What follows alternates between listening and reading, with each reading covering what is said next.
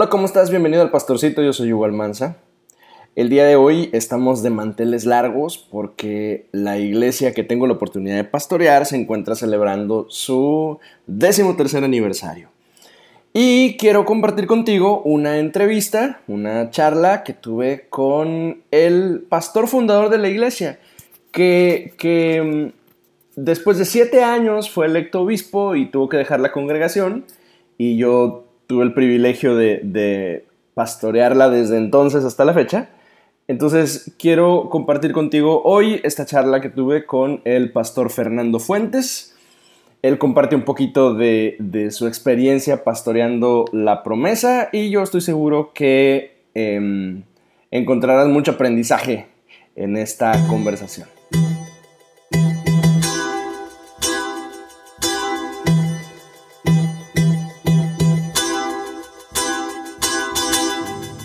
El Señor los bendiga. Me da mucho gusto el, poder compartir este momento con, nuestro pastor Fernando Fuentes.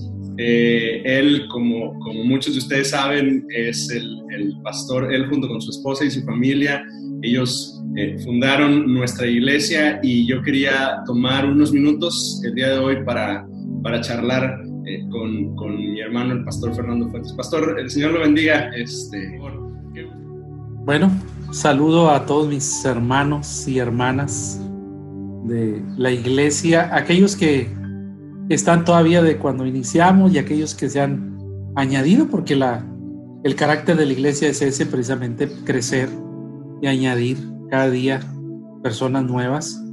Les saludo a todos, algunos me conocen, otros nada más han escuchado de mí, pero me da mucho gozo saludarles la iglesia de la promesa es una iglesia muy especial para mí.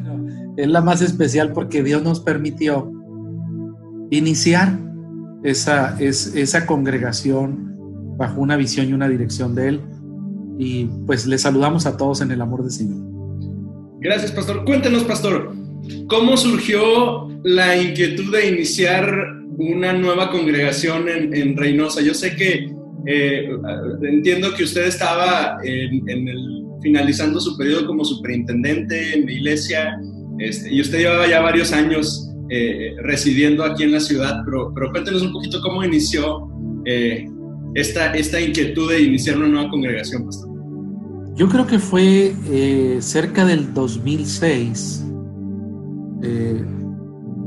empezó la inquietud porque yo estaba a dos años de terminar mi segundo periodo de la superintendencia entonces le dije a María Elena, bueno, este, ¿qué va a pasar con nosotros en el ministerio? Sabemos que los ministerios en la iglesia metodista son itinerantes. Y cuando llegó el 2007, eh, el obispo habló conmigo y me dijo, em, pues tus muchachos están creciendo, ya van para la universidad. Eh, eh, vas a terminar, te gustaría venir al área metropolitana.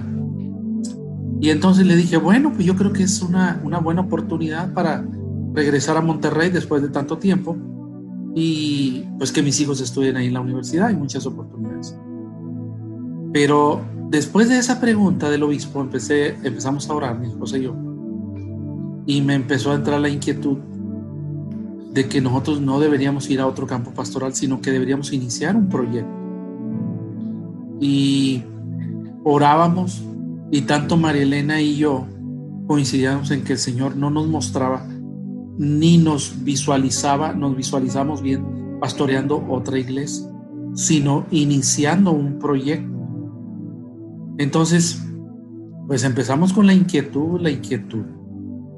Y yo creo que fue más o menos en el al final del 2006, eh, nos invitó a cenar Héctor y Fanny. Y entonces estábamos ahí en una cena de Navidad cuando ellos expresan que Dios les estaba indicando a ellos salir del buen pastor, este, pero que no sabían a dónde. Y entonces ahí platicando le digo, mira Héctor, nosotros ya tenemos un tiempo que hemos estado orando y creemos que es del Señor iniciar un nuevo proyecto. Después de esa reunión, como seis meses después, eh, concluimos que íbamos a empezar a hacer una reunión de oración juntos. Cada vez fue afirmando más el Señor la idea de que íbamos a iniciar. Después se, añadió la eh, hermana eh, Felipa. Cuando estaba llegándose el tiempo de la conferencia, el obispo habló conmigo y me dijo, ¿estás listo para el nombramiento? Le dije, obispo, Dios me ha indicado que inicie un proyecto, este lo voy a iniciar. Nomás necesito que me des el nombramiento y me apoyes. Dijo, pero ¿de qué te vas a sostener? Le dije, pues ya Dios dirá de qué me voy a sostener. Marilena y yo habíamos pensado incluso en trabajar secularmente si se necesitaba para poder iniciar el proyecto. Y ahí fue donde inició. Este, prácticamente estuvimos reuniéndonos por un año antes de reunirnos ya formalmente como un nuevo proyecto. Nos estuvimos reuniendo un año para orar. Así es de que cuando llegó el tiempo de la conferencia, pues se me dio el nombramiento a un nuevo proyecto. Ese nuevo proyecto nada más eran dos familias y yo. Ese eran eh, todo el proyecto. Para ese entonces ya estaban empezando a venir dos familias más. Entonces ya habíamos pensado en irnos a la casa de la superintendencia. Pues entonces me dijo el obispo, yo te puedo apoyar dejándote ahí para que utilices la casa pastoral. Y pues claro, la sala de la casa pastoral ahí de la superintendencia una sala donde podíamos meter 30 personas con facilidad y no tener problemas. Y así inició el proyecto. ¿Cuál es, cuál es su, su, em, su recuerdo de su primer reunión dominical ya oficial? Eh. Eh, bueno, la primera reunión fue precisamente ahí en, en la casa de la superintendencia. Este, me acuerdo que ese día nomás estaba Héctor y Fanny, estaba la hermana Felipa, estaba yo, estaba Marilena. Mis hijos no estaban porque mis hijos no querían, ellos asistían a Benecer, nosotros asistíamos a la iglesia de Benecer en ese periodo y ellos están bien encariñados con los jóvenes.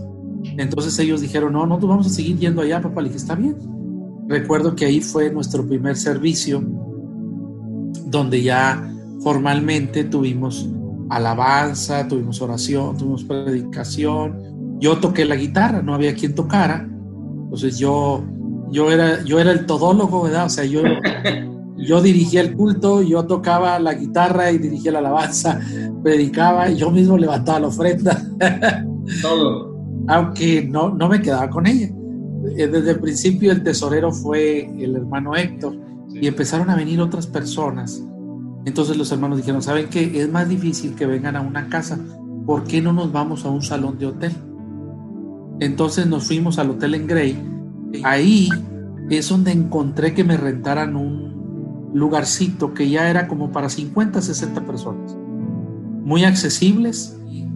Ese fue el primer servicio que hicimos ya fuera de la iglesia en el hotel. El hotel en Grey.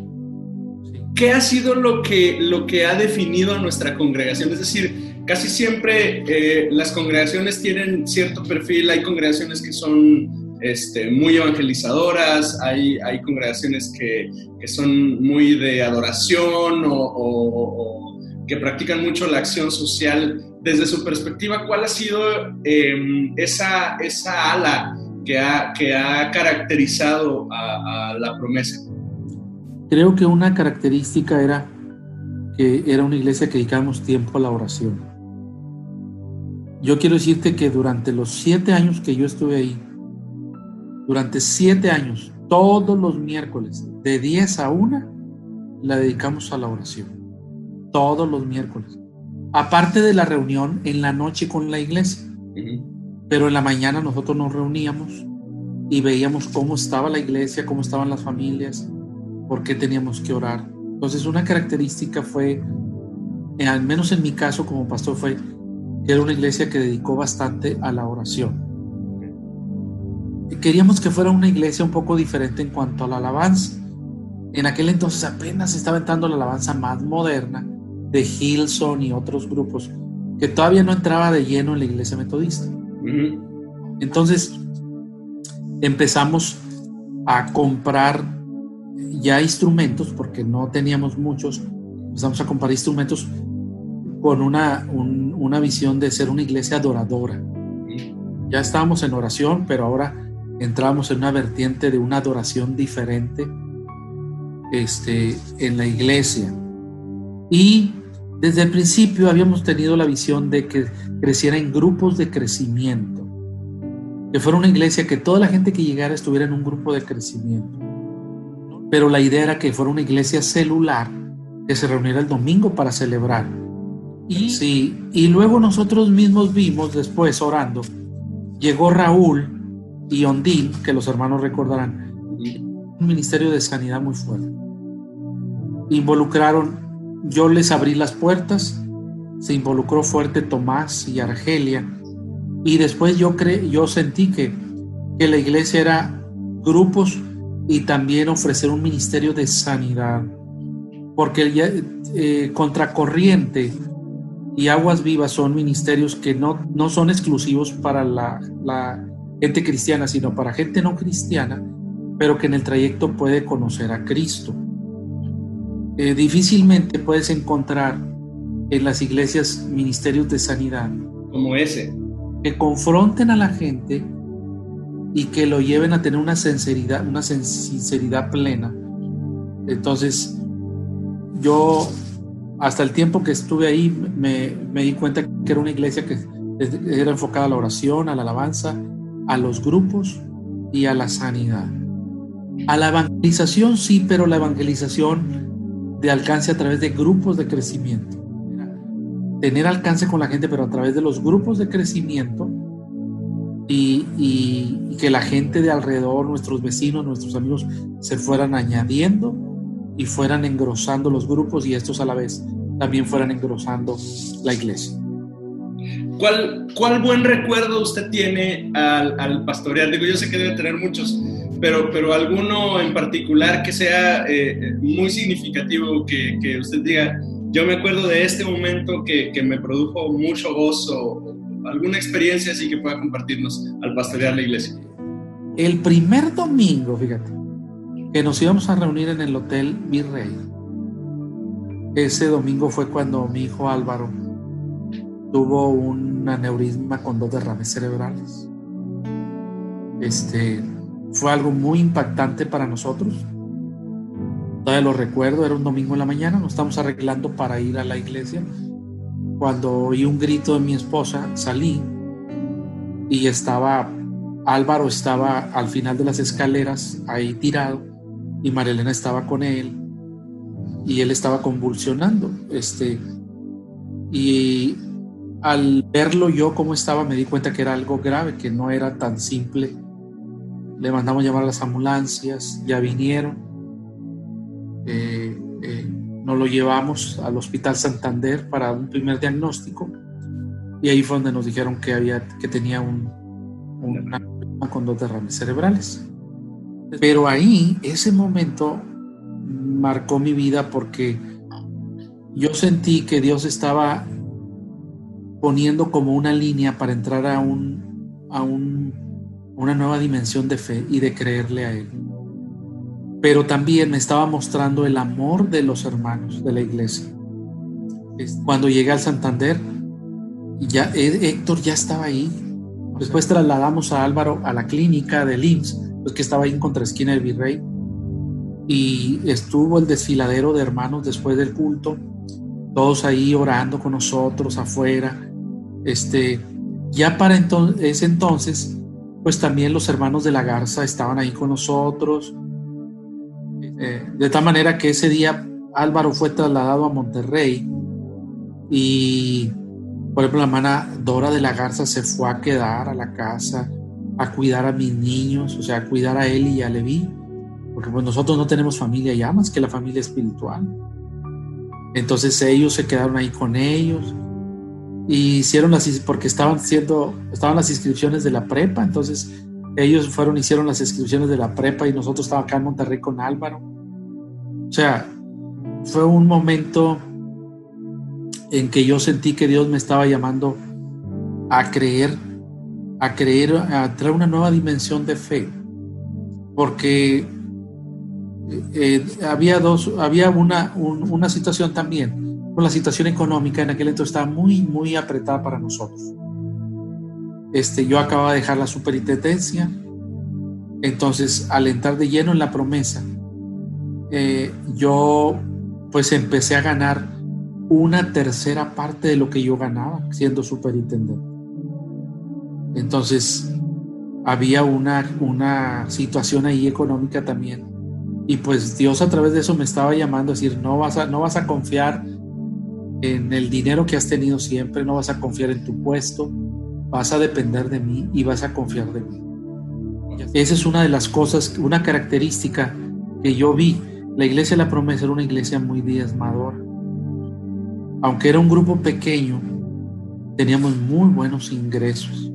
La gente que iba tenía mucha convicción de la fidelidad que tenía que tener al Señor.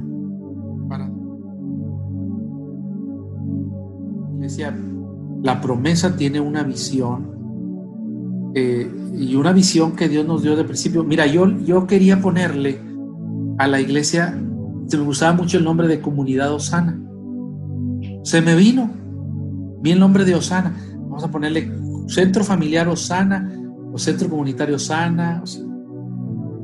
Pero una de las noches, este, en, en oración, yo claramente escuché al Señor que, que, la iglesia debería llamar la promesa, basados en, en Génesis 12, que dice la promesa, y ustedes serán bendición a todas las naciones, en ti serán benditas todas las familias y basadas en la promesa del derramamiento del Espíritu Santo.